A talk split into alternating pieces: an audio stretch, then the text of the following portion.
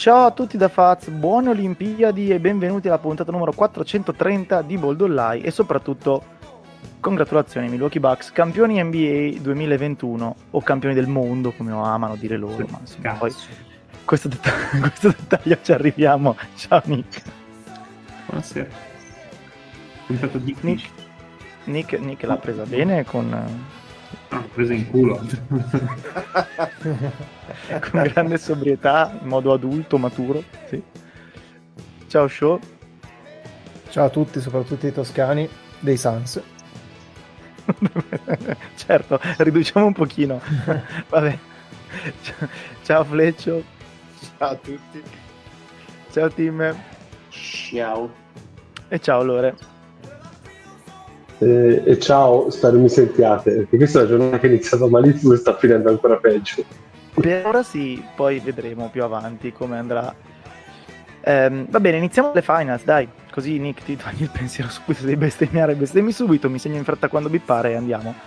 Però scherzi a parte, io credo che abbia vinto la squadra che ha magari giocato meglio, non lo so, non mi interessa. Ha meritato di più nell'arco delle 6 partite, ne ha anche vinte 4 in fila. Giannis in gara 6 ha messo insieme una prestazione assolutamente leggendaria, unita al rendimento di Middleton, che è assolutamente il complemento perfetto per Giannis. Credo che tra i non superstar non ci sia onestamente un giocatore migliore di Middleton da affiancare a Giannis, perché fa esattamente tutto quello che Giannis non fa, lo completa alla perfezione, non accentra e tutte le altre cose. Quindi grandissimo merito a Middleton, grandissimo merito ovviamente a Giannis, grandissimo merito a tutti i giocatori dei Milwaukee Bucks, esclusi magari Jeff Teague del caso, ma Portis è stato fondamentale, Connaughton è stato fondamentale, ovviamente ciascuno per il proprio livello e con il proprio mattoncino.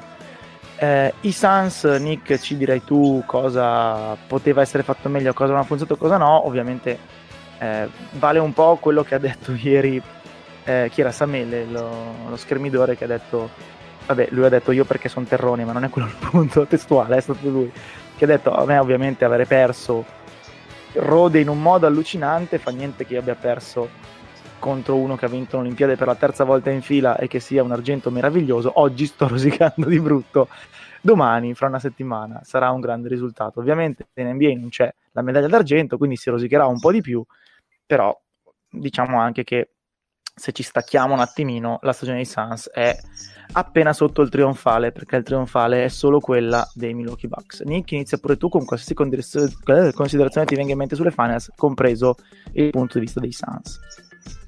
Ha fatto molto male come cosa, più che altro perché per due motivi. Il primo è che tornare lì è difficile per chiunque, anche per le squadre che sembrano destinate a tornarci. I Suns non sembrano nemmeno proprio destinati a essere lì perennemente, anche perché l'Ovest rimane una tornara e non credo esista un chiaro favorito che esce dall'Ovest tutti gli anni, ma anche le squadre che sono destinate, tipo OKC il primo anno che ci vanno con Harden, Durant, Westbrook, Ibaka, dice vabbè questi saranno qua tutti gli anni e poi non ci sono mai tornati, quindi non è mai scontato arrivare lì. Poi fa effettivamente male, perché comunque sei avanti 2-0 e le ultime 3 partite o eri ampiamente in vantaggio o avevi la palla per vincerla e le hai perso tutte 3, quindi è ovviamente particolarmente dolorosa come cosa. Credo a livello sportivo personale è una roba così male non so, dal 2003 non sto così, però vabbè, come dicevi tu alla fine a bocce ferme, tra un paio di mesi si ragiona che la stagione di Suns è stata decisamente memorabile, che hanno fatto decisamente più di quello che ci si aspettava, che ci sono delle ottime basi per il futuro, eccetera, eccetera, eccetera. Però il dispiacere è tanto, ecco, fa piuttosto male. Poi, per carità, se volete un'elezione di classe c'è Monty Williams, guardate lui e non guardate me, quello c'è poco da fare. Credo che le finals sono svoltate quando Bud mette Giannis da 5 fisso praticamente in gara 2 e i Suns non riescono a fermare Giannis e nelle due gare con Scott Foster nemmeno possono permettersi di fermare Giannis, perché vengono i titolari vengono ripetuti. Ayton praticamente quando arbitra Scott Foster non gioca credo un totale di 30 minuti in due partite con Scott Foster quando marca Giannis direttamente, perché viene fischiato fallo sempre. E è un problema Giannis, non è che è Scott Foster, ovviamente Giannis è un giocatore che fisicamente i paragoni che si facevano sono con Shaq, perché è quel tipo di gioco lì, è uno che ti viene addosso, che forza fisica impareggiabile con chiunque, e se non ti viene permesso di mettergli nulla addosso e muoverti perfettamente verticale sempre, ovviamente subisce, quindi la serie va male, ma Milwaukee fondamentalmente la gira lì. E poi si svegliano in gara 3, 4, 5, 6, Jrue, Middleton, a volte entrambe, a volte uno solo, a volte Middleton fa il Kobe della situazione, quindi step back da 3, poi vanno in faccia, Jrue mette la morsa. Milwaukee l'ha giocata veramente bene, faccio fatica a trovare una persona di Milwaukee che non ha fatto una serie strepitosa. I Suns invece perdono qualche pezzo via, penso a fine serie campaign, piuttosto maluccio. Bridges, a parte gara 1, praticamente sparisce dalla serie. Cam Johnson ai minuti limitati, Craig non ha veramente un impatto. Perso Saric, alla fine l'unica persona sorprendente della panchina sembra poter fare qualcosa è Kaminsky, ma è troppo tardi, perché se ne rende conto in gara 6 quando ormai i boy sono già scappati. Quindi onore e il merito ai Bucks, perché effettivamente che sono stati la miglior squadra della serie, cioè non è fuori di dubbio, è stata una serie abbastanza equilibrata, la possibilità di vincere c'era.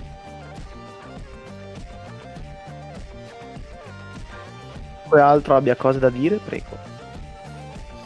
Io direi che nel dire che il passaggio con Giannis da 5 è chiaro, non lo scopriamo noi che è stata la mossa diciamo così determinate, quello che secondo me andrebbe aggiunto è che è una mossa che diciamo che comporta meriti condivisi, nel senso che è merito di Bud che per una volta è uscito dai suoi canni, è merito di Giannis che è riuscito a diciamo così riciclarsi istantaneamente in questa nuova interpretazione come se non facesse altro da tutta una vita.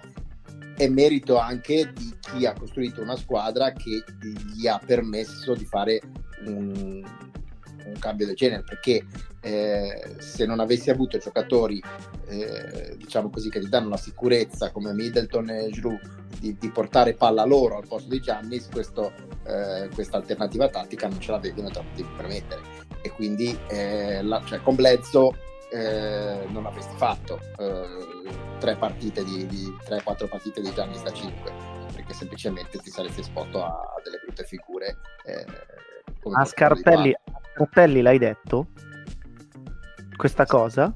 Perché sai che adesso ti twitterà impazzire per la prossima settimana.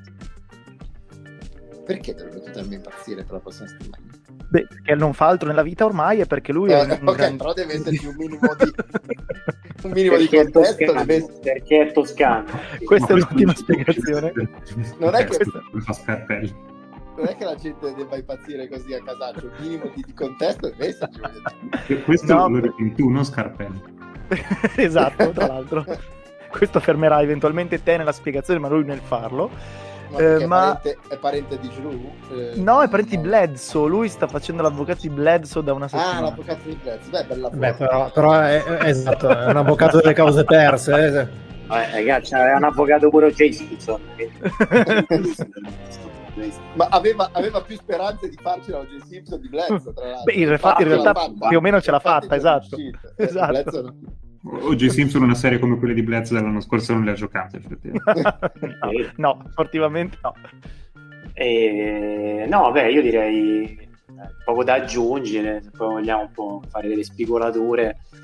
Spero insomma che la percezione di allenatore del Bud ne giovi, anche perché so, bene o male questi, al di là dello scempio dell'anno scorso, sempre contro Macia Bledsoe, erano arrivati a un overtime dal 3-0 con i Raptors che poi hanno vinto, insomma, quindi sono sulla cresta secondo me con una squadra modesta, a parte Giannis che è un fottuto alieno, su quello siamo tutti d'accordo.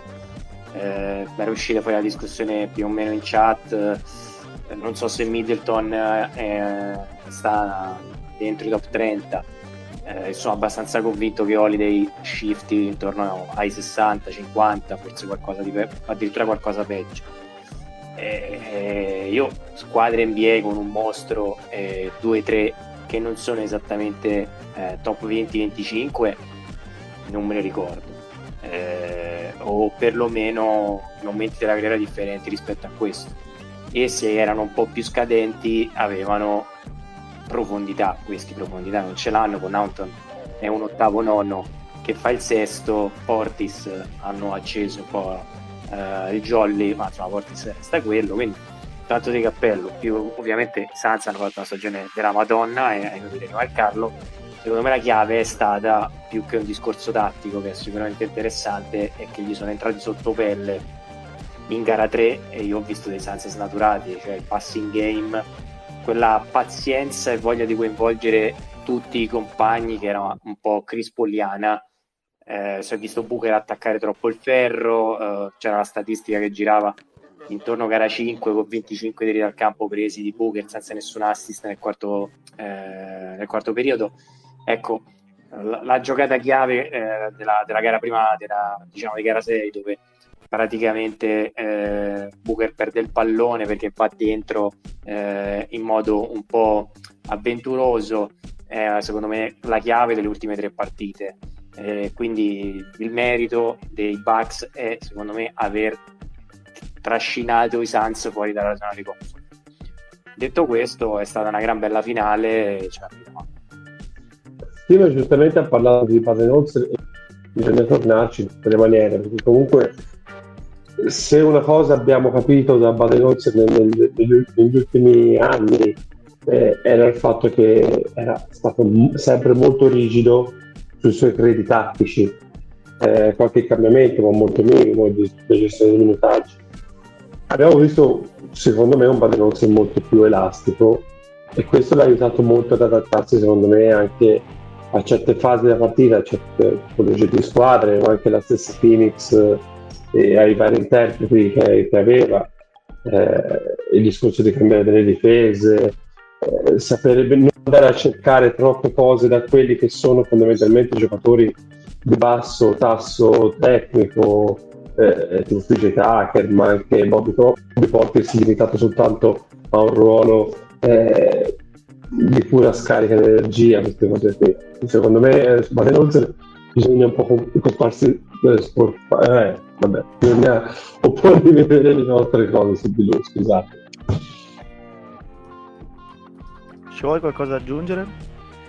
No, io credo che alla fine la mossa più interessante, la mossa più vincente da parte di questi Bucks è stata anche quella di togliere completamente o quasi dalle partita CP3, perché con CP3 che aveva sicuramente problemi alla mano ma che non ha giocato come ha giocato il resto dei playoff e anche un po' le prime due gare, anche se non è che fosse il miglior CP3, la serie è cambiata completamente e l'ha cambiata Coach Bud con, cioè andando a difendere un po' meglio le zone dove CP3 attacca un po' di più, e lì ha fatto, secondo me ha fatto tanta differenza.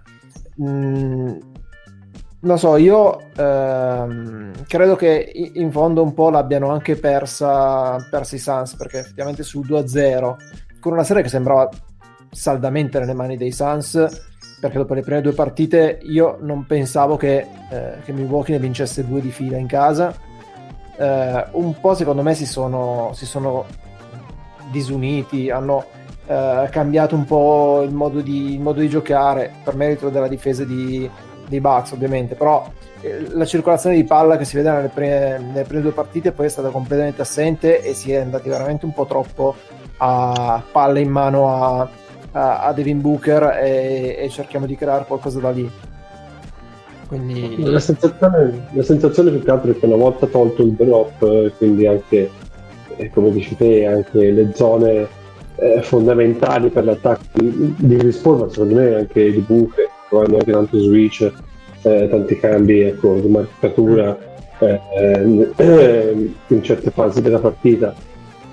La sensazione, e poi magari questo magari mi corregge Nick nel caso, è vedere una squadra che ha aumentato la fisicità in maniera esponenziale contro una squadra che da quel punto di vista ne ha risentito tantissimo, perché a me la sensazione che mi ha dato Phoenix è stato di aver sofferto un sacco una volta forti quei punti forti, di aver sofferto la forza fisica, atletica di Milwaukee.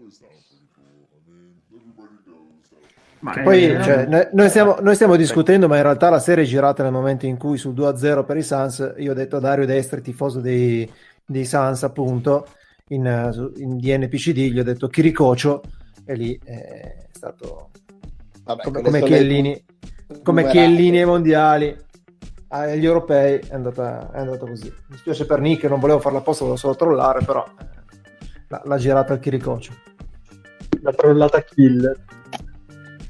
No, il discorso sulla fisicità secondo me ha un suo significato, anche perché alla fine per il secondo anno di fila vincono squadre che pur tirando male da tre, perché anche i Bucks come i Lakers l'anno scorso hanno tirato appena credo il 30% da tre, e sopperendo con appunto grande fisicità, grande pressione sul ferro, dominio a rimbalzo, difesa eccetera eccetera. Quindi forse diciamo così, dopo anni qui diciamo che il basket è morto e c'è solo un modo di giocare, in realtà devi essere aiutato, devi avere anche le circostanze della tua, però puoi costruire anche un tipo di basket diciamo così che va al di là del mainstream e ti porta comunque a vincere, purché tu abbia appunto i giocatori adatti e giocatori di livello mostri, ecco. E a questo proposito secondo me è giusto, cioè, se si è parlato tanto di Giannis, non si è parlato abbastanza del fatto che ha avuto questa serie con numeri sciacchilleschi, e 20 giorni fa eravamo a chiederci se sarebbe riuscito a giocare ancora un minuto in stagione per come gli si era girato quel ginocchio, cioè, io ero certo che le prime due almeno non le giocasse, cioè, esatto. Lo davo praticamente per scontato. Se posso tornare un attimo su un po' di analisi che avete fatto, secondo me la cosa di Booker non l'ha passata abbastanza, tanto sono snaturati, è un po' gonfiata e un po' limitata come visione. I Suns fanno molti meno assist a partire da gara 3 perché i Bucks switchano sempre, e a quel punto non muovi la palla per muoverla, ma quando hai il mismatch attacchi. Peraltro si critica Booker per quella gara, nella gara Booker ha tipo il 56% di true shooting percentage, ha un +14 in una gara che hai perso di 7 alla fine, comunque in vantaggio. Cioè, io capisco dare addosso a Booker quando fa delle gare orrende, gara 3 è stato orrendo, gara 6 bruttina, quando fa quelle gare lì no, ma infatti esatto, non volevamo dare addosso però quando arrivi a questo livello lo si faceva anche per Duncan e per Shaq, se non addirittura per Kobe, devi anche andare a trovare il pelo nell'uovo, se no non, cioè io ormai lo considero va bene, ma secondo me non ha senso cercare il passaggio quando il passaggio non con i Bucks che muovono tutto, al di là dello switch è inaccettabile che 5 partite di finale non fai un assist nel quarto periodo e vai dentro con la mano sempre, però è un punto di, secondo me è grave, però non è drammatico. Non è vero che era in 5 ma era in una partita che è successa questa cosa, però vabbè. Ovunque, cioè, nel senso nei momenti decisivi di quelle partite lì c'è Booker o che perde il pallone o che prende la stoppata da Giannis, perché facile. Però di Booker ci si ricorda troppo facile che perde il pallone, non ci si ricorda che l'azione prima fa una tripla che mette le pensanze sotto di uno, quello dimenticato. Non è che così funziona, cioè ti vai a ricordare che Duncan ha fatto un canestro forse più difficile che abbia mai visto in vita mia prima che Fisher mettesse la tripla a tre decimi. Io non sto dicendo non bisogna criticare Booker, io sto dicendo che secondo me l'analisi i Suns hanno smesso di passarlo, numero uno toglie dei meriti ai Bucks che ci sono, numero due secondo me non è nemmeno quello il punto, perché anche con i Clippers Suns hanno smesso di passarla così tanto, ma perché semplicemente con una difesa che cambia tutto non ha senso muovere il pallone così tanto. Una volta che trovi il mismatch devi punire. Per carità, però, comunque era solo di vedere, se dovevano passare di più, non era un demerito per i Bucks, secondo me se i Bucks, come dicevo prima, magari non ho mai ascoltato, il merito è quello, nel senso che sono usciti fuori dalla zona di comfort, se una squadra NBA di quel livello ne esce è merito dei Bucks. Faccio una domanda, secondo voi i Suns hanno perso questa serie in attacco?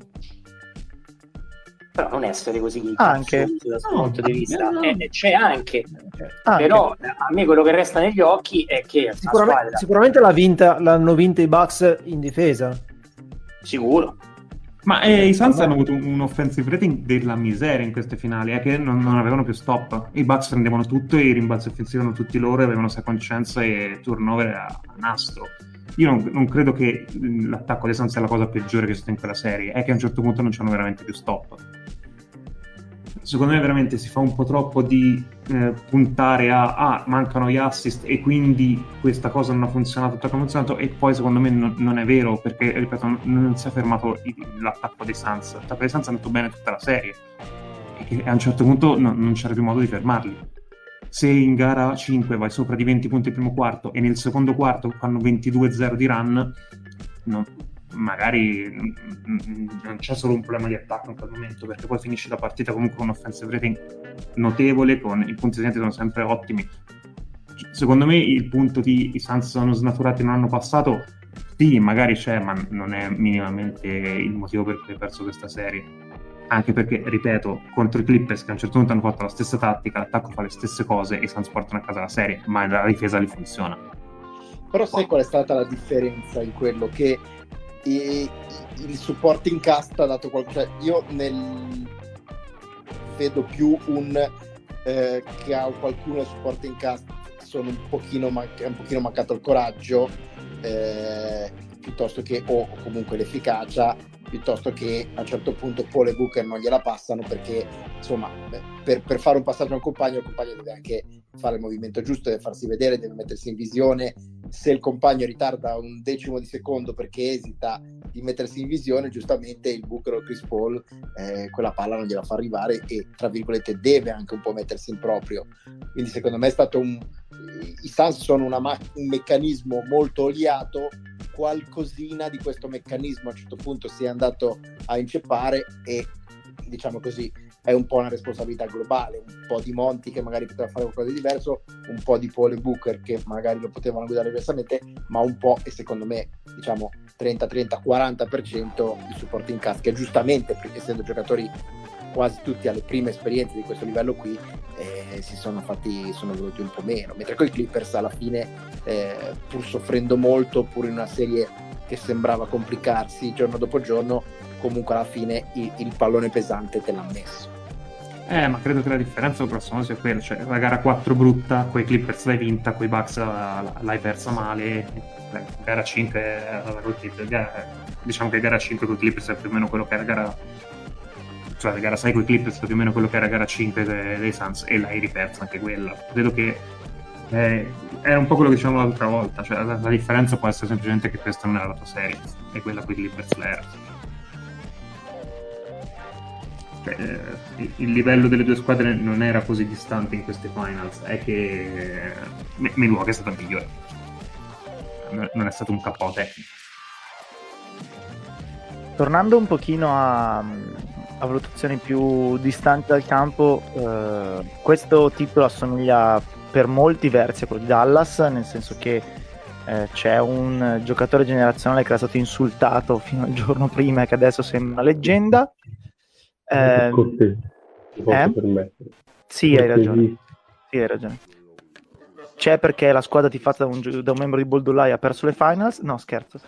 C'è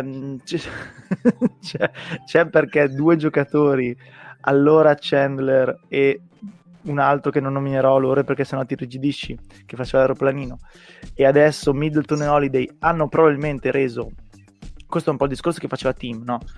Meglio di quanto sarebbe il loro livello, però allora primo vedremo, nel senso che magari hanno fatto un salto entrambi. Secondo, è vero che probabilmente in assoluto Middleton è un top 25 che fate voi e quell'altro un top 50 fate voi, a me però di che top siano in assoluto interessa relativamente, perché in questi playoff Middleton ha giocato credo da top 15 come Tyson Chandler allora, e Holiday ha giocato probabilmente a top 30 come Jason Terry allora. Quindi un conto è il valore assoluto, un conto poi è cosa è successo in questo mese e mezzo, senza togliere meriti all'allenatore, perché è ovvio che se abbiano giocato così, come ripeto allora Terry e Chandler, il merito è anche di chi sta in panchina. Però il discorso è un top 20, è un top 50, è un top 80, lascia sempre un po' il tempo che trova nel momento in cui tu ti trovi davanti Middleton che, ok, nelle serate no, era palesemente no, però nelle 16 vittorie dei Bucks ce ne sono state tipo 14 in cui ha fatto il cazzo che ha voluto, delle cose del genere. Quindi faccio anche fatica a considerarlo un top, ripeto, 25-30 in questo contesto. Scusami, sbaglio, ho capito male, perché è andato via un po' di linea, perché io sto litigando con tutto oggi. Sì. O hai paragonato Jrue Holiday a Jason Terry?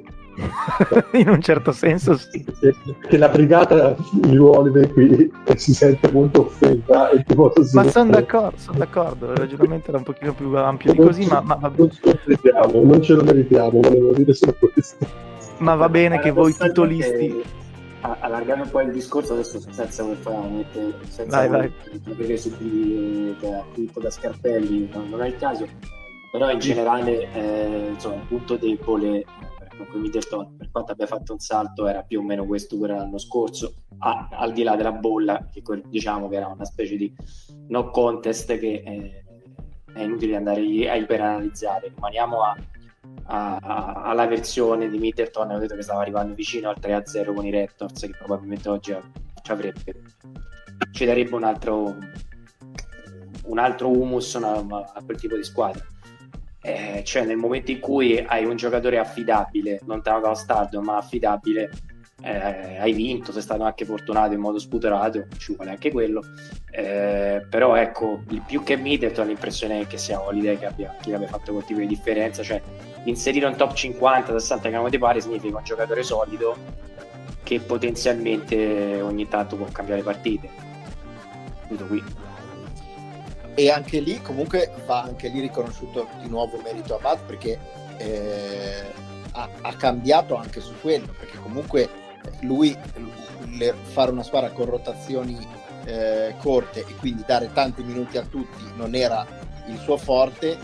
Sembrava a un certo punto che tra le due la differenza la facesse la capacità di Monty e di Suns di giocare con rotazioni molto più lunghe che coinvolgessero tutti, invece alla fine facendo giocare una valanga di minuti ai suoi giocatori più forti, Bud l'ha rimessa in carreggiata e l'ha portata a casa. Anche questo è un bel traguardo per un allenatore di cui si diceva fino all'anno scorso era il suo tallone d'Achille, dire non puoi uscire da una serie con Giannis che gioca 34 minuti.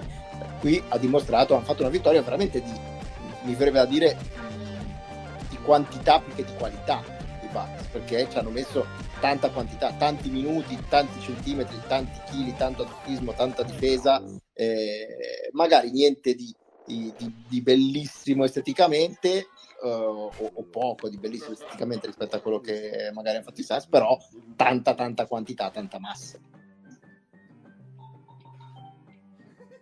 Ok, per tornare ai discorsi più ampi, team building, ovviamente c'è stata la rivincita delle squadre che costruiscono dal draft e attraverso insomma i propri mezzi senza andare a prendere i free agents, però non esagererei nel verso opposto, insomma, nel prendere questo come esempio, perché è palesemente un'eccezione e non è che adesso, come dire, le altre squadre... Cioè, che esempio è? Prendi un mostro fuori dalla lottery, prendi un altro mostro in secondo round. Esattamente. Esatto, no, prendi un altro mostro, no, secondo round, come filler di una trade che non c'entra un cazzo, perché è arrivato in una trade di Brandon Knight Middleton, cioè non so se rendo l'idea, neanche l'hanno preso, era un filler a caso buttato dentro, sì vabbè dateci quello che è bravino, aggiungiamo e pensiamo pari. Quindi ovviamente non è che adesso, che ne so, i Pelicans del caso dicono ah beh sì, allora forse basta che miglioriamo un po' la nostra squadra e abbiamo vinto. Non è, primo non credo che non abbiano provato a migliorarla finora, e secondo Bledsoe ce l'hanno già, per cui Bledsoe bravo giusto, sacrosanto questo. Quindi insomma tutte queste cose qua le lascerei al loro posto, che non c'entrano granché, e in ogni caso ripeto, vedremo lo spessore dei Bucks, perché è assolutamente legittimo pensare che qui sia stata una tempesta perfetta, che non toglie nessun merito a questa singola stagione, ma poi il livello complessivo della squadra, il valore nel posto nella storia e tutto il resto non li decidi in una stagione, e ci sta tranquillamente magari che i Bucks fra un anno ricomincino a uscire al secondo turno. Questo non lo possiamo sapere. Però sai, quello che può essere ripetibile è il fatto di dire, quando costruisci una squadra, più che stare a fare tante menate sulle trade, del draft eccetera, devi focalizzarti sul player development, perché alla fine Giannis è diventato Giannis, non è nato Giannis, e Middleton ancora di più. Middleton l'ha costruito mattoncino su mattoncino, un giocatore che non era e che non esisteva in questa forma. Di Vincenzo, un altro che non c'è stato perché è stato infortunato, ma se lo sono costruiti all'inizio. Insomma, se tu sai lavorare sui giocatori e farli crescere, poi le occasioni vedi che ti si presentano, anche se poi sbagli al draft, sbagli trade, perché i Bucks hanno fatto anche tanti errori nel costruire questo roster, però col development sono riusciti a cavarsene. Vi faccio una domanda invece. Dai.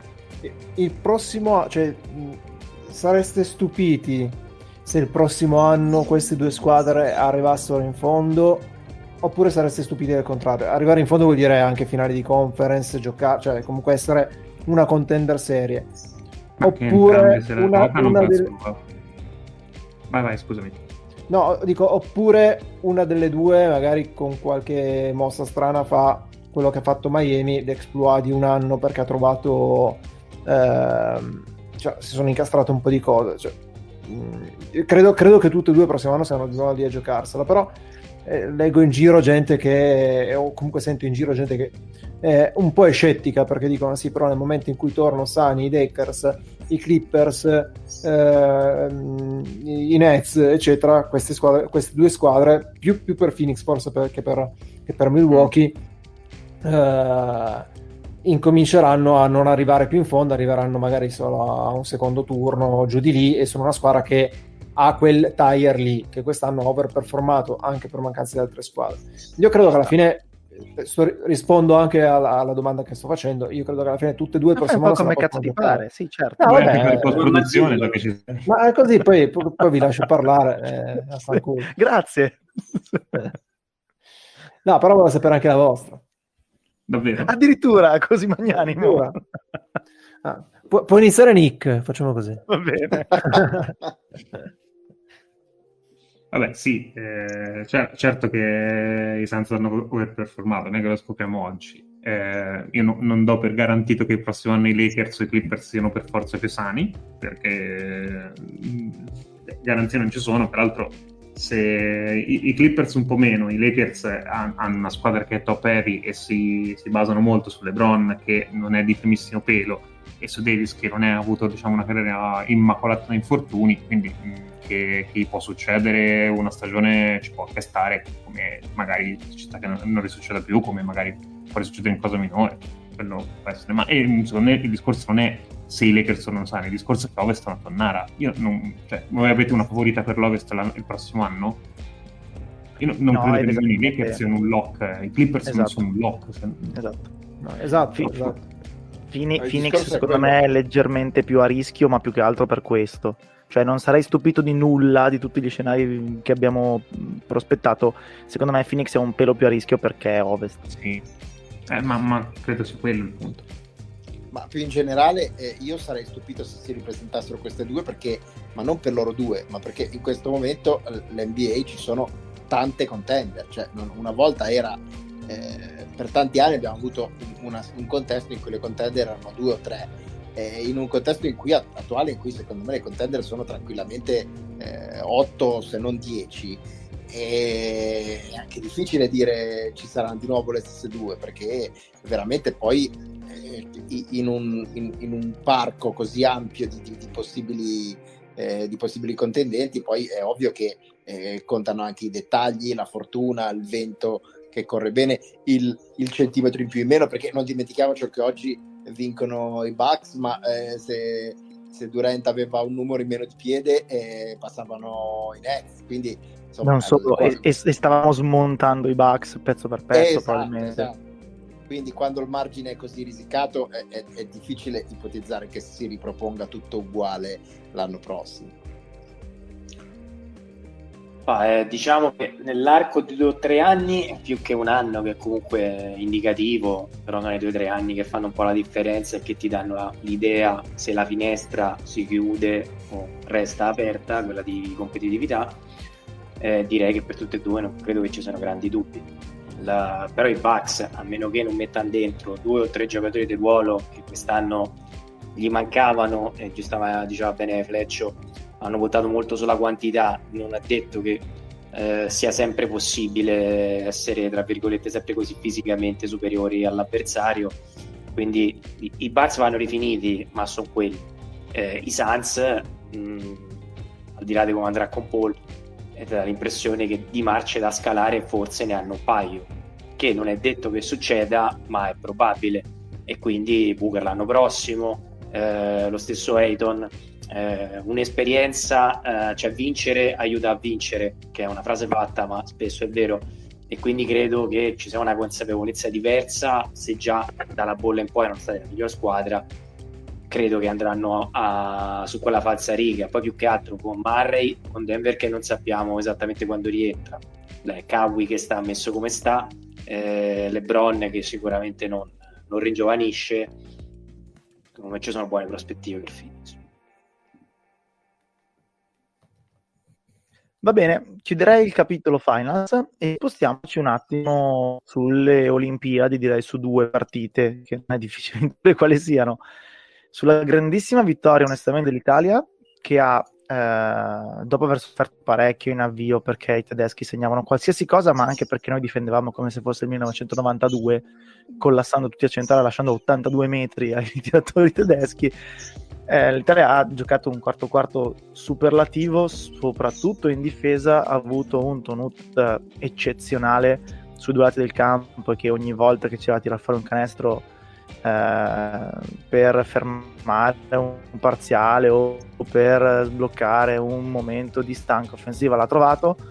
Ha avuto un Gallinari perfettamente inserito nei meccanismi di squadra, nonostante qualche palese difficoltà difensiva, specie nel primo tempo, e Polonara non ha fatto canestro mai, e ha avuto anche Damelli un contributo offensivo probabilmente superiore all'attesa, mentre difensivamente è stato obiettivamente un mostro.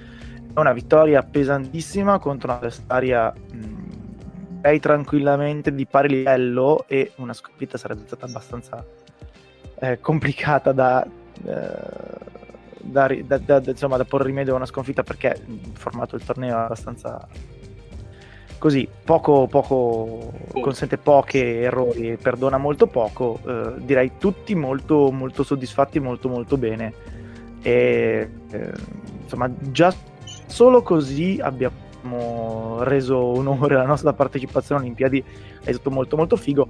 Poi l'appetito viene mangiando e vai a sapere. Adesso a me sembra che ci sia, per le condizioni fisiche, vuoi per il contesto storico, vuoi per tutto, il torneo basket è una tonnara in cui non mi sorprenderebbe nulla, e poi arriviamo anche all'altra partita. Quindi non vi sto dicendo che l'Italia va a medaglia, perché no, non ci penso nemmeno, però il torneo è veramente una fottuta tonnara, quindi vediamo cosa salta.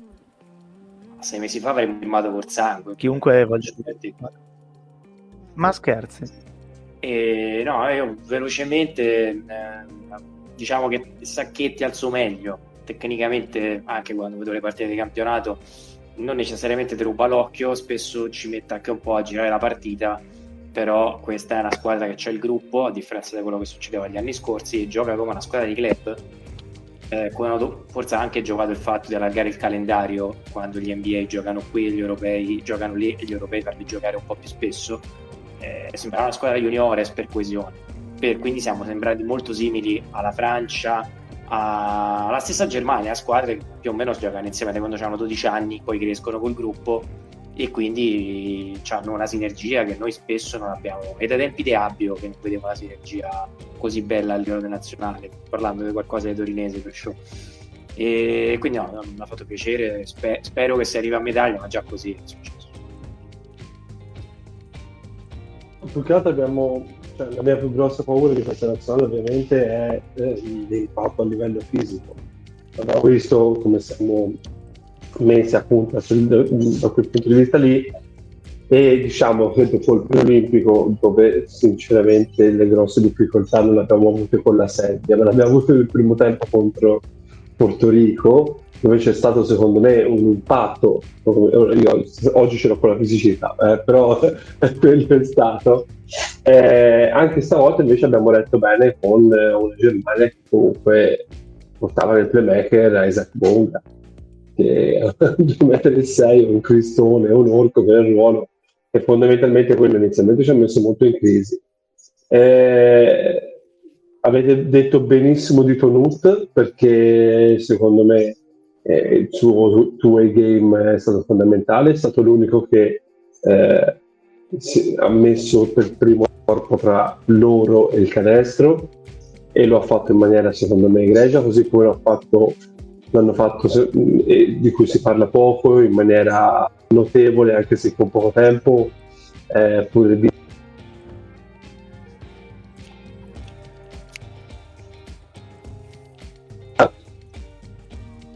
il karma non vuole certi nomi, mi spiace, è andato così.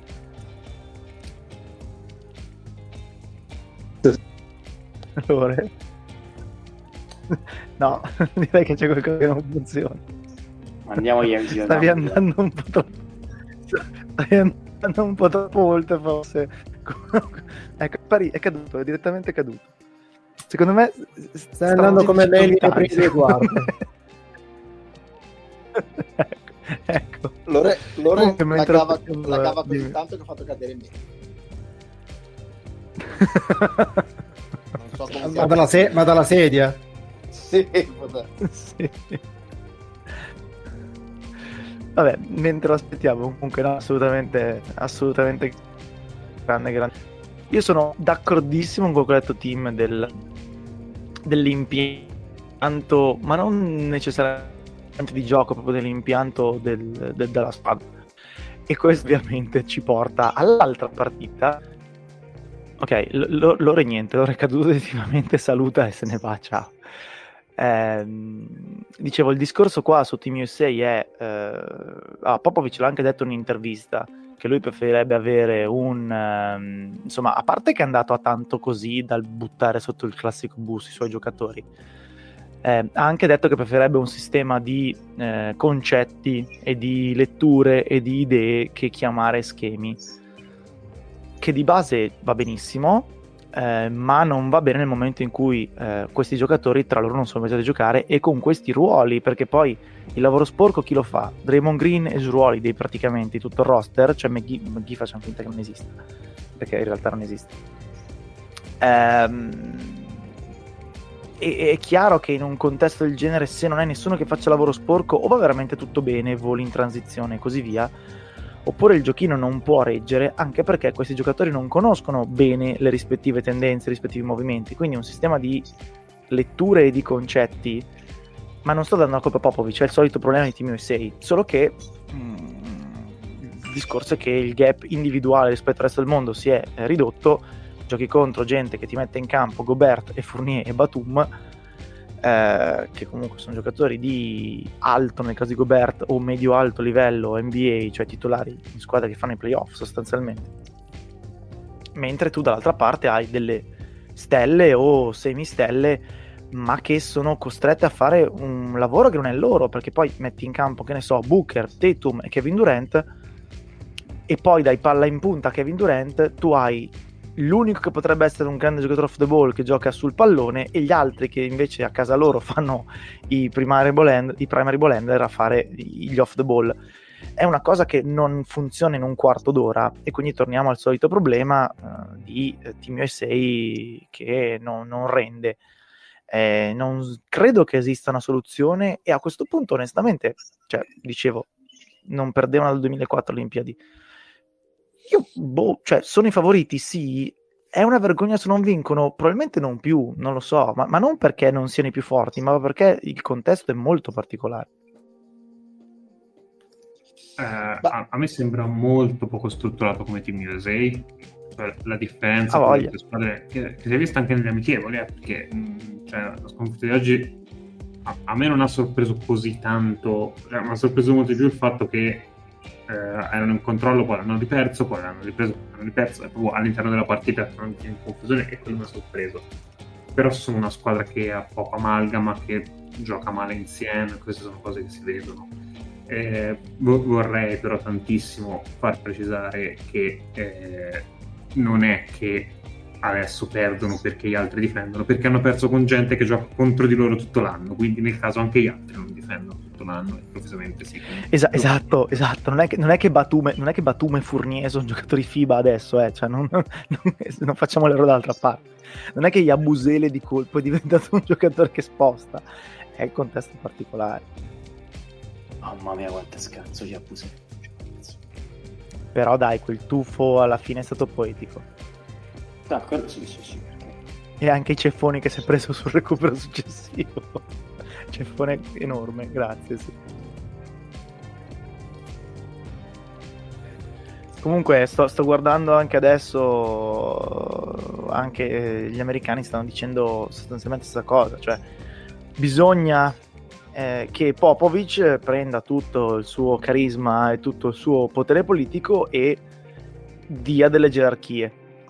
Perché prima ancora di far funzionare il giochino servono delle gerarchie. È chiaro che se tu dici a tutti siamo tutti alla pari, e ripeto, poi ti riduci a Jrue Holiday che deve salvare la baracca, che tra l'altro è il meno stella, ripeto, scusa Draymond Green, forse di tutti, c'è un problema di ordine, di gerarchie. Poi va benissimo, insomma, la singola partita in cui vanno le cose a posto da sole, però... non puoi permetterti di avere Middleton, Durant, Lillard e Booker e Tatum tutti convinti di essere l'uno, perché non funzionerà mai sta roba. E mentre magari in NBA c'è la fame di vincere, quindi ci sono disposti a sacrificarsi, qui non la vedo questa cosa, a prescindere da tutto il resto. Devi convincerli tu, è l'unico forse ruolo... Cioè, l'unico compito dell'allenatore di Team USA forse è questo, dare gerarchie, dare ruoli, dare cose, ma di nuovo non è una colpa di Pop, è che mi sembra un po' complicato in 3 settimane. Io aggiungerei però anche preparare specificamente il torneo e la singola partita, non dico come si fa a livello NBA, che è impossibile, però non basta più il noi siamo noi e poi vabbè, poi ti lascia qualcuno, perché questo bastava in un contesto in cui i giocatori NBA ce l'avevi solo tu, che non già così da molto tempo, però poi si è passati a una fase in cui c'erano altre squadre che avevano giocatori di livello NBA, in questo momento in queste Olimpiadi praticamente tutti hanno i giocatori NBA e giocatori di livello NBA, persino la Nigeria. Quindi voglio dire, in un contesto del genere la Nigeria c'ha un allenatore di livello NBA, la Nigeria c'ha la voglia, cioè. C'ha tutta una squadra NBA, quindi in un contesto del genere non puoi più permetterti di contare su una superiorità, punto. Devi fare anche qualcosa in più e costruirti anche delle partite studiate, non so come dire, preparate, ragionate sui punti deboli dell'avversario, su come sei messo tu, magari modificare le rotazioni di partita in partita, cioè devi approcciarle in una maniera diversa a come sono sempre state approcciate, perché i tornei internazionali sono cambiati, stavano già cambiando negli anni scorsi e nei decenni scorsi. In questo momento storico sono cambiati in modo veramente radicale, perché è impressionante come la situazione. La stessa Germania, appunto, noi storicamente avevamo la Germania che aveva una squadra FIBA solida, poi c'era il Nowitzki di turno magari che sbaragliava un po' le carte, però era appunto una squadra, diciamo così, prevedibile. Oggi la Germania schiera comunque 2-3 giocatori magari di bassa lega NBA, però appunto come diceva Lore, è un Bonga, comunque è uno specimen fisico con cui tu chiunque tu sia ti devi confrontare e devi preparare la partita tenendone conto.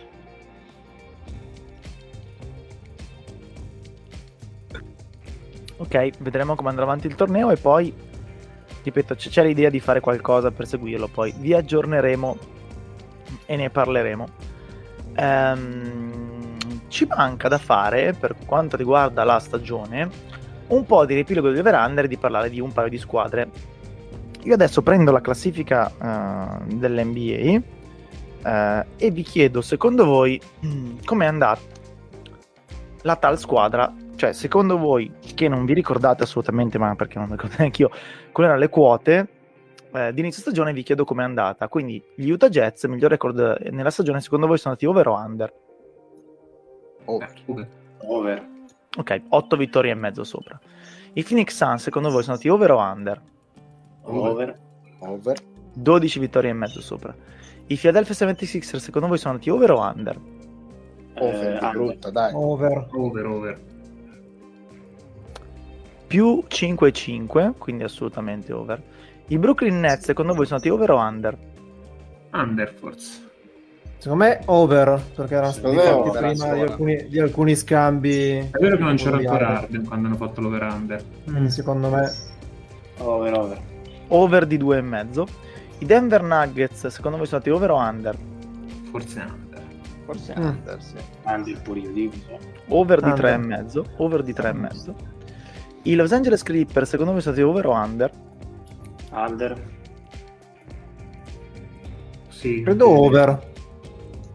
Under. Sono andati tra virgolette uguale, nel senso che sono andati a 47 contro 47 e mezzo, esatto, quindi under, ma under di mezza partita. I Milwaukee Bucks, ovvero under.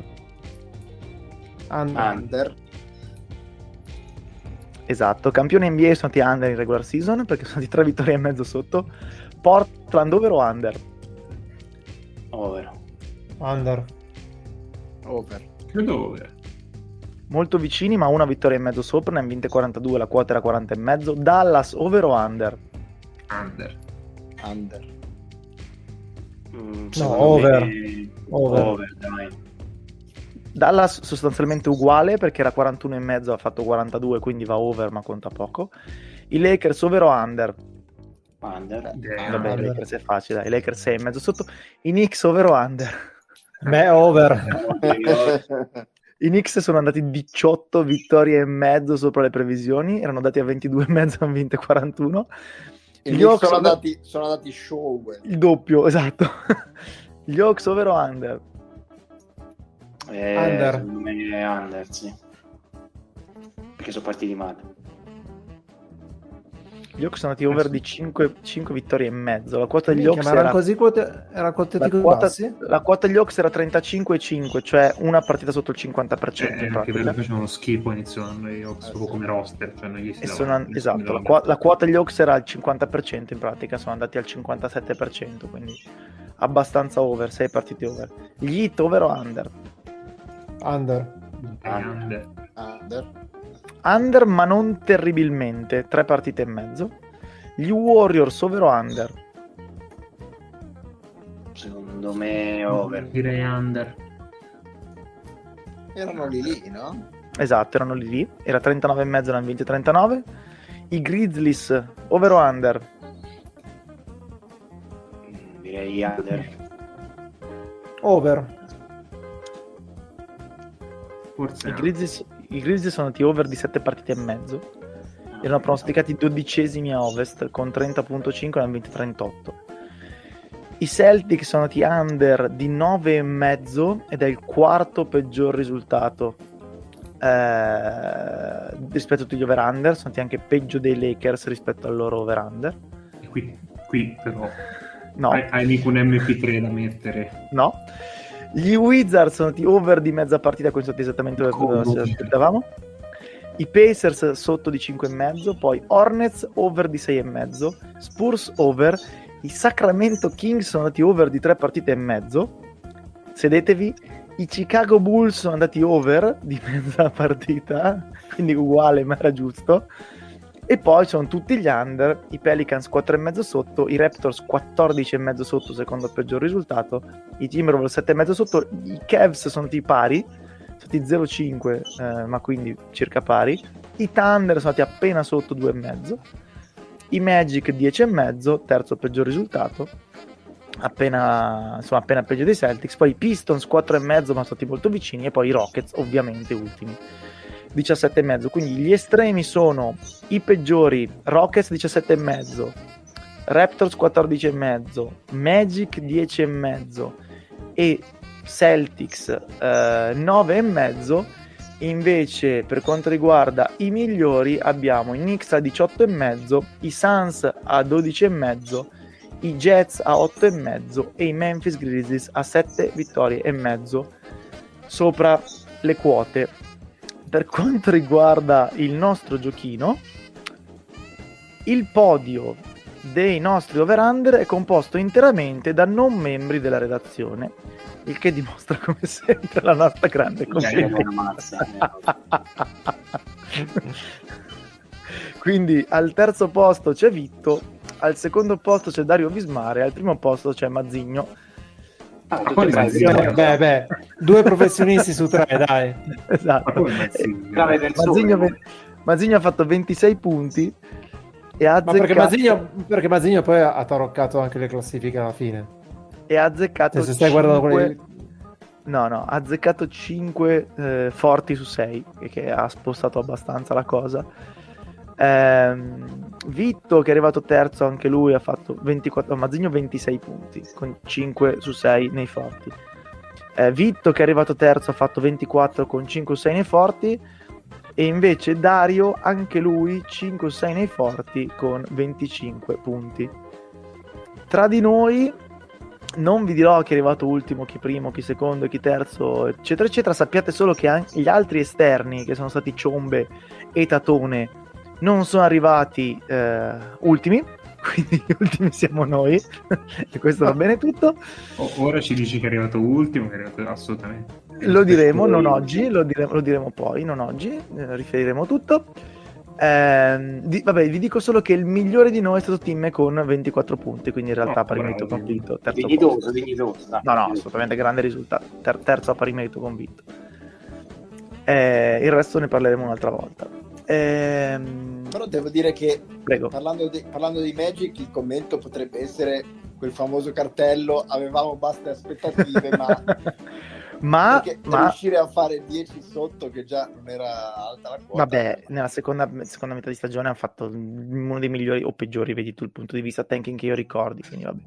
Sì, però potevi darla più bassa l'aspettativa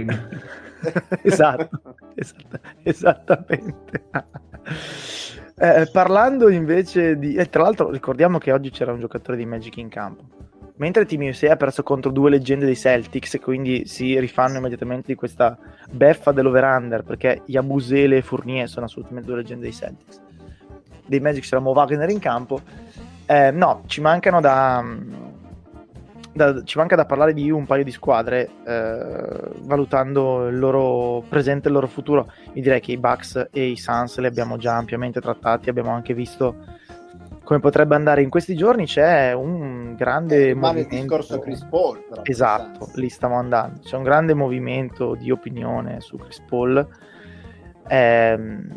Io non ho idea di cosa voglia fare lui, cioè non ho idea se reputi conclusa, diciamo, la sua avventura ai Suns con questo risultato, che è obiettivamente assolutamente degno, e voglia andare a provare a vincere l'anello in un altro posto, credendo forse di avere più possibilità altrove rispetto a quante ne avrebbe a Phoenix. Si sta, come sappiamo bene, insomma, parlando parecchio di Lakers. Resta il fatto che, notizia di oggi, i Lakers stanno offrendo KCP e Kuzma a mezza NBA, e mezza NBA ha detto sì grazie, le faremo sapere. Quindi l'incastro salariale per mettere Chris Paul ai Lakers non è così tanto complicato. Mancano tutti gli altri incastri, quindi mancano gli asset, manca il fatto che i Lakers spererebbero di trovare qualcosa da Kuzma e KCP. L'NBA ha detto sì, se paghi ce li prendiamo, o malissimo che vada facciamo uno scambio alla pari di contratti comparabili, di gente comparabili. Quindi in questo momento ai Lakers mancano gli asset, mancheranno per sempre, non è detto. È impossibile che Chris Paul vada ai Lakers? No. È difficilissimo? Sì. Poi vedremo. Io non so che altre poi prospettive ci siano, se ci siano i Knicks, se ci siano altre squadre di mezzo, non so Nick se tu hai un piccolo polso della situazione in più, però mi sembra l'unica cosa insomma che potrebbe succedere di sensibile ai Suns in questa off season. Per il resto, come per i Bucks, si tratta di lavorare sui margini, vedere chi arriva all'MLE e tutto il resto, ma quello si vedrà. Io allora, premesso che l'idea che mi sono fatto conta nulla, credo che se Paul vada via da Phoenix è per andare più vicino alla famiglia, e la famiglia sta a Los Angeles.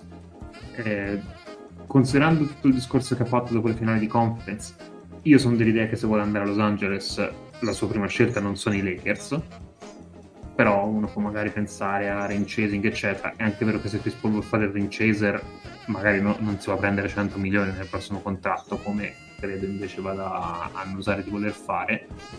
Poi ripeto, quello che so io o quello che penso io conta veramente nulla, e non ho né polso della situazione né indizi né roba del genere. Da quello che mi sembra di aver capito, io metto giù queste cose, però credo anche che se voglia essere pagato i Suns paghino senza colpo ferito.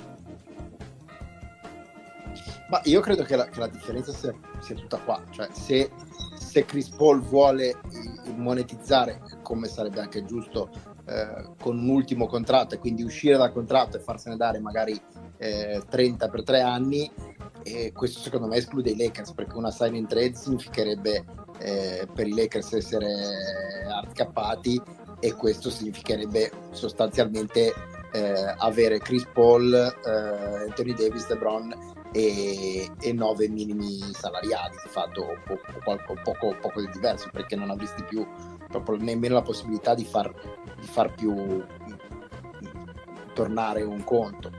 Quindi secondo me, se lui come Nick vado a sensazioni, non so nulla, ovviamente non ho nessuna insiderata, non ho letto niente eccetera, se a sensazione lui vuole monetizzare quest'ultimo contratto, secondo me questo significa sotto tanti punti di vista che rimane ai Suns, anche perché da quel punto di vista lì, se vuole un contratto nuovo e consistente, non vedo perché i Suns dovrebbero fargli il favore e a quel punto di fargli una sign and trade. A quel punto dicono, vabbè, se vuoi 100 milioni e non da noi, fatela prendere da una squadra che abbia spazio salariale, e tanti auguri.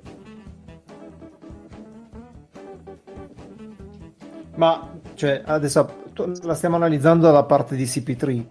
Dalla parte dei Lakers, tu Fleccio, prenderesti CP3 a cuore leggero, oppure dici magari è meglio se non mi prendo uno che è vero che quest'anno ha giocato, è stato anche abbastanza sano, ma che ha 36 anni adesso, che ha una storia di infortuni che comunque compaiono ciclicamente, quando magari è già Davis che qualche problemino fisico ce l'ha anche lui, quando è LeBron che qualche problemino incomincia ad averlo perché ha comunque 37 anni. Non so, tu lo prenderesti o preferiresti che ci fosse la possibilità di prendere qualcuno per allungare la panchina e fare un supporting cast un po' più di sostanza?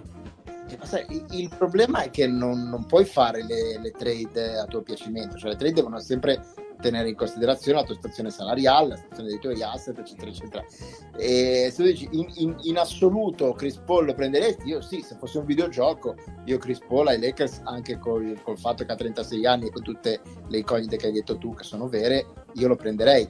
Ma il problema è che appunto prendere Chris Paul significa impiegare tutti gli asset che hai sostanzialmente, che già sono pochi, per un giocatore solo, e di fatto quindi non credo che andresti significativamente a migliorare la squadra. Il problema dei Lakers in questo momento è che devono, tra virgolette, o trovare qualcuno che diciamo così ci caschi e supervaluti i vari Kuzma e i vari Schröder eccetera eccetera, oppure devi confermare questo roster, perché qualunque trade che tu faccia intanto, qualunque, come ho detto, qualunque trade che comporti una serie trade significa che tu devi svuotare il tuo roster, ma anche qualunque altra trade, per dare un po' di valore in cambio agli altri devi metterci 2-3 giocatori e quindi a quel punto il tuo roster diventa corto.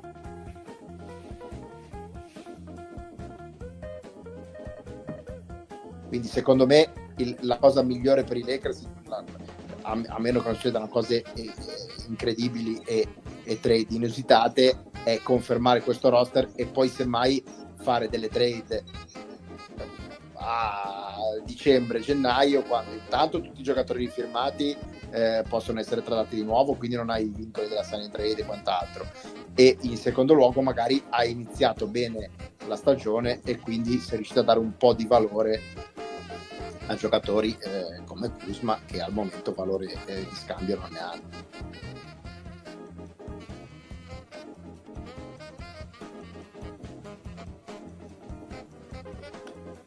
Cioè anche, siamo anche in quel periodo dell'anno in cui i Lakers vengono messi a cosa da qualunque giocatore che sia prima, certo, mezzo scontento così, quindi è anche difficile capire cosa c'è effettivamente di vero e cosa c'è, vabbè, ci hanno dovuto mettere i Lakers perché è quel periodo dell'anno. Sì, mi sembra abbastanza diciamo che vabbè, c'è anche il discorso che LeBron era in bordo campo per, vabbè, tutto il resto, insomma, c'è in questo caso qualche nota a margine in più c'è, però sì, sostanzialmente abbiamo dovuto parlare dei Lakers perché è quel momento dell'anno, assolutamente sì. Anche parliamo nell'ultimo periodo, credo di aver sentito Lillard, Westbrook, Chris Paul, Dinwiddie, Siakam. Sì, assolutamente. No, ma poi in generale vale anche per tante altre squadre, cioè in questo momento sembra che ci saranno 30 sign and trade quest'estate e come sempre. Esatto, ma forse ancora più del solito, e poi vai a vedere, sono sign and trade che ti fatto renderebbero impossibile per la squadra che riceve il giocatore fare un roster, oppure la porterebbero direttamente sopra all'Apron, quindi insomma va bene che è un mondo di grande fuffa, ma c'è uno standard di fuffa in queste trade, non solo per i Lakers ma quelli che si sentono in giro, abbastanza ampio, ma anche per i singoli giocatori, cioè sembra che tutti vadano a prendere cifre incredibili alla fine della fiera tra max contract e full MLE ce ne sono veramente poche, quindi che il DeRozan di turno vada a prendere in free agent $30 milioni mi sembra statisticamente improbabile, visti quante sono le squadre che possono offrire quelle cifre. Sì. Va bene, dobbiamo parlare un attimino anche degli Atlanta Hawks. Credo che il voto sulla loro stagione sia tra il 15 e il 16 o qualcosa del genere. Sulla seconda parte sì. Sì, ovvio. Ma alla fine i conti li fai sul complessivo. Secondo voi è per certi versi stata una fortuna che abbiano avuto problemi fisici in diversi giocatori e quindi le gerarchie e le rotazioni siano sistemate quasi da sole? Prima domanda. Seconda domanda. Fareste qualcosa per fare un salto ulteriore? Cioè sventolereste magari Cam Reddish, magari Andre Hunter, magari qualcun altro sotto il naso dell'NBA per vedere se ne esce un veterano più forte? E la terza domanda, però credo che abbia una risposta automatica: terreste John Collins? Oltre al voto alla stagione, ovviamente. Allora, la prima domanda è un sì, è andata piuttosto bene con delle rotazioni forzate che gli hanno permesso anche di avere equilibrio e far fuori gente che magari non doveva ancora giocare, che non era produttivissima. Quindi prima domanda sì, seconda e terza domanda te le metto insieme, cioè, sì, terrei John Collins, non lo dico, ma magari ci sta che in futuro lo spendo per qualcos'altro o spendo qualcos'altro per arrivare ad altre cose, però secondo me non è il momento di fare le mosse del panico affrettate ora come ora, cioè chiaro. Il discorso forse se tu cedi Collins, poi quando ha un max contract o giù di lì il valore di mercato non è il massimo, no, però di Reddish oggi magari e Reddish chiaro, un giocatore chiaro. Di un altro salario peraltro, perché c'è anche quel problema lì. Io Collins lo terrei perché comunque ha fatto bene. Forse Reddish e Hunter piuttosto che qualcun altro potrebbero fare la la mossa di provare a scambiarlo per prendere qualcuno che gli permette di fare un salto di un ulteriore passo in avanti, non credo lo faranno e non li biasiminerai neanche se non lo fanno, insomma, cioè, ci sta. Io probabilmente proverei a farlo, però ci sta che non lo vogliano fare. Collins, innanzitutto va detto che anche volendo scambiarlo è molto difficile estrarne un valore adeguato, perché alla fine se tu dai via Collins, che è un giocatore, diciamo, un borderline all-star, vuol dire che vuoi un all-star, ma chi ti dà un all-star per Collins o per Collins più qualcosa? Nessuno, quindi finiresti per venderlo deprezzandolo. E il problema secondo me è che qualcosa si deve fare, ma più che altro per razionalizzare questo roster, che è un roster che ha tanti doppioni, e in questo senso secondo me hai ragione quando dici che a un certo punto gli infortuni gli hanno dato anche una piccola mano, perché hanno sparigliato un po' tutti questi doppioni, li hanno costretti a fare quintetti, diciamo così, sensati e razionali. Però questo roster è costruito in maniera non male, perché il talento è tanto e si è visto, è costruito in maniera un po' confusionaria, e forse mettere insieme un po' meno talento magari complessivo, ma un po' più di esperienza, un po' più di concretezza, potrebbe essere una soluzione. D'altronde il roster è un incrocio tra la ricostruzione perenne, prendiamocela con calma e vediamo come va, che avevano intrapreso fino a 2 anni fa, e quindi pieno di mezzi prospetti, e poi l'anno scorso faccelerazione improvvisa con soldi spesi quasi in modo inusitato, prendendo i Gallinari, i Bogdanovic, che pensavamo tutti poi finisse ai Bucks, quindi hanno fatto sto salto. È ovvio che ci metteranno anni a razionalizzare un pochino tutto quanto il contesto. A parte il voto alto, sì, io convinto siano stati fortunati, però come avevamo detto anche per i Bucks in altri contesti, ci sta anche che la platea ambientata, insomma, ti sorrida dal suo punto di vista. Anche l'autodistruzione di fila non incide in modo pesante, se no faremo secondo me altri discorsi con gli Hawks meno trionfalistici, come giusto che sia. Più che altro secondo me c'è il rischio che è una squadra che ha dimostrato un po', ma non tanto, in un anno in cui fondamentalmente i Nets avevano dei problemi, i Fila abbiamo visto, rischi di pagarla più o meno quanto veramente, secondo me non ho visto il payroll, ma credo veramente spendono cifre esagerate, perché se Collins prende il massimo, Bogdanovic c'è un contratto pesante, Gallinari c'è un contratto pesante, Capellà non te lo regalano, cioè in generale sembra strutturata quasi più per una contender che per una squadra dei playoff, quindi spero per loro che non diventi troppo costoso. Sono abbastanza vicino al momento in cui diventerà troppo costoso. Di Collins ricordiamoci che è un restricted free agent, quindi sappiamo come funziona il sistema, non è del tutto impossibile provare a estrarne valore se lo molli, ma diventa veramente una roba che non si è quasi mai vista, quindi onestamente lo terranno, non credo che abbiano alternative, anche perché non so quanto duri, ma ha fatto un bel salto di qualità Collins in questi playoff dal punto di vista difensivo e dell'utilità per la squadra, perché insomma la percezione generale, ma non sballata, era molto ben centrata, era che lui fosse un giocatore molto sbilanciato verso l'attacco e anche molto bilanciato verso l'attacco come lo voleva lui, invece si è saputo rendere utile in molti modi con buona versatilità dai due lati del campo, facendo un bel salto rispetto a quello che appunto ci aspettavamo prima. Resta il fatto che se dovessero andare insomma a maxare Collins, che ripeto mi sembra una cosa abbastanza probabile,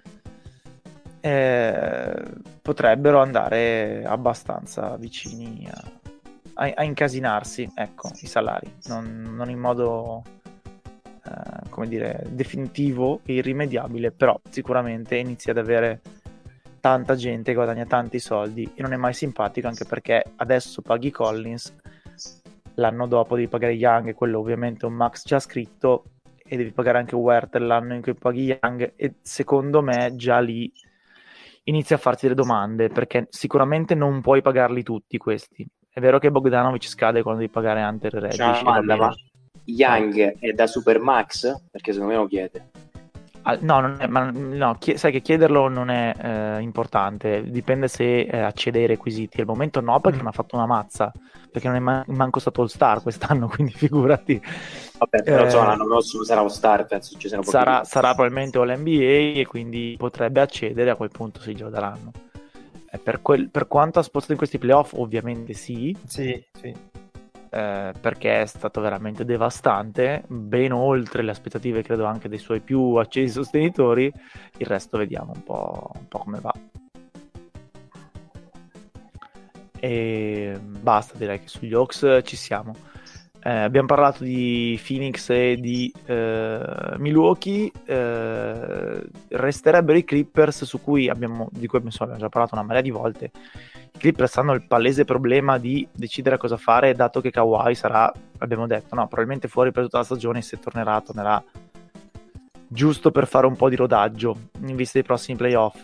I Clippers hanno delle decisioni da prendere su diversi giocatori, su Batum e Reggie Jackson, che sono stati sicuramente dei jolly notevolissimi, su Kennard, per capire se a questo punto inserirlo effettivamente nelle rotazioni o se lasciarlo lì a marcire come un contratto che poi a un certo punto andrà pure scaricato e bisogna pagare per farlo, anche se i Clippers di asset non ne hanno praticamente più, a parte Terrence Mann, che però pure lui a breve va pagato. Quindi l'off season dei Clippers mi sembra abbastanza complicata, e mi sembra anche che stia iniziando a sentirsi il TikTok del conto alla rovescia, onestamente.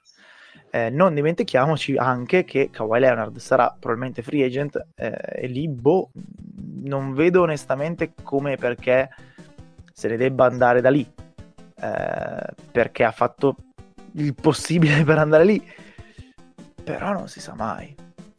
Non so cosa ne pensate. Che resta lì, però ne parliamo quando rifirma lì effettivamente. Beh, io non credo se ne vada via, onestamente. Mi suonerebbe più strano se se ne va. Non crede nessuno, però il personaggio è particolare, cioè, non è quello, è abbastanza illeggibile,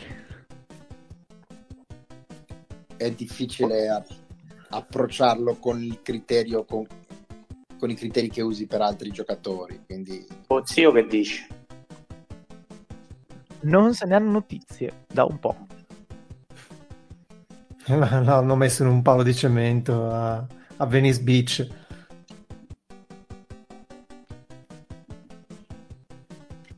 Può anche essere, non lo escluderei.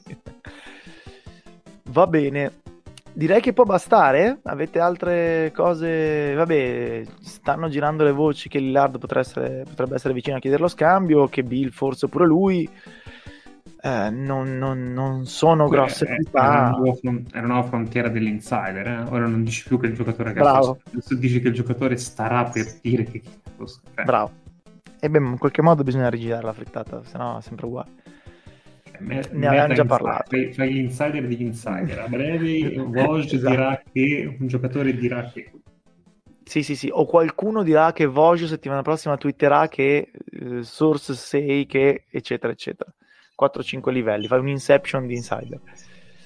Comunque no, scherzi a parte, dei vari scenari di Bill e Dillard avevamo già un pochino parlato, anche lì dell'urgenza di Portland avevamo già un pochino parlato.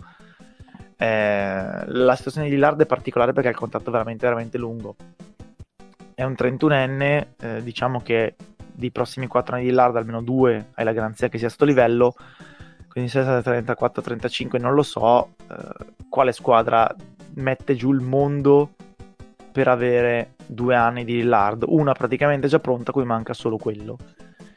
non è che ci sia proprio la fila, quindi io non credo che Portland riuscirà ad avere chissà quale roba vergognosamente favorevole per Lillard, che non vuol dire che lo cedi male, cioè lo cedi benissimo.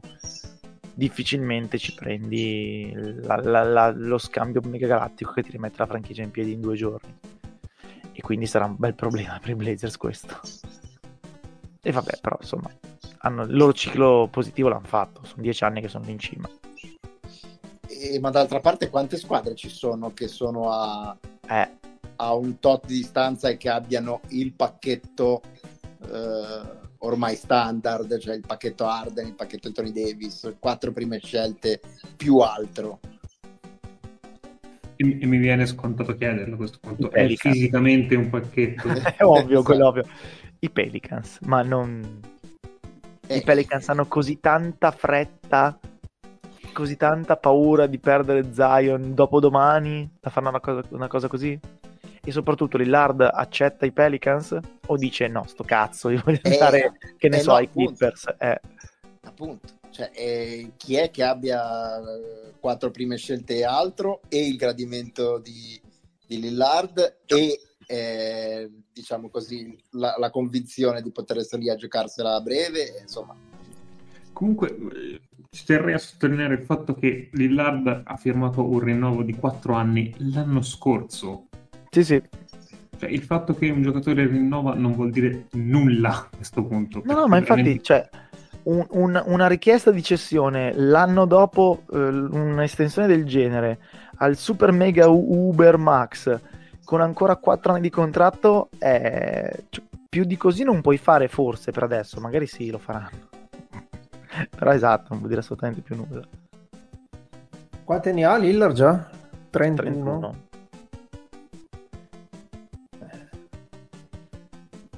È nella parte finale del suo prime, sì. Che probabilmente è ancora un paio pieni, un paio d'anni che quel contratto lì te lo fa rendere, però dipende anche dal contesto. Esattamente.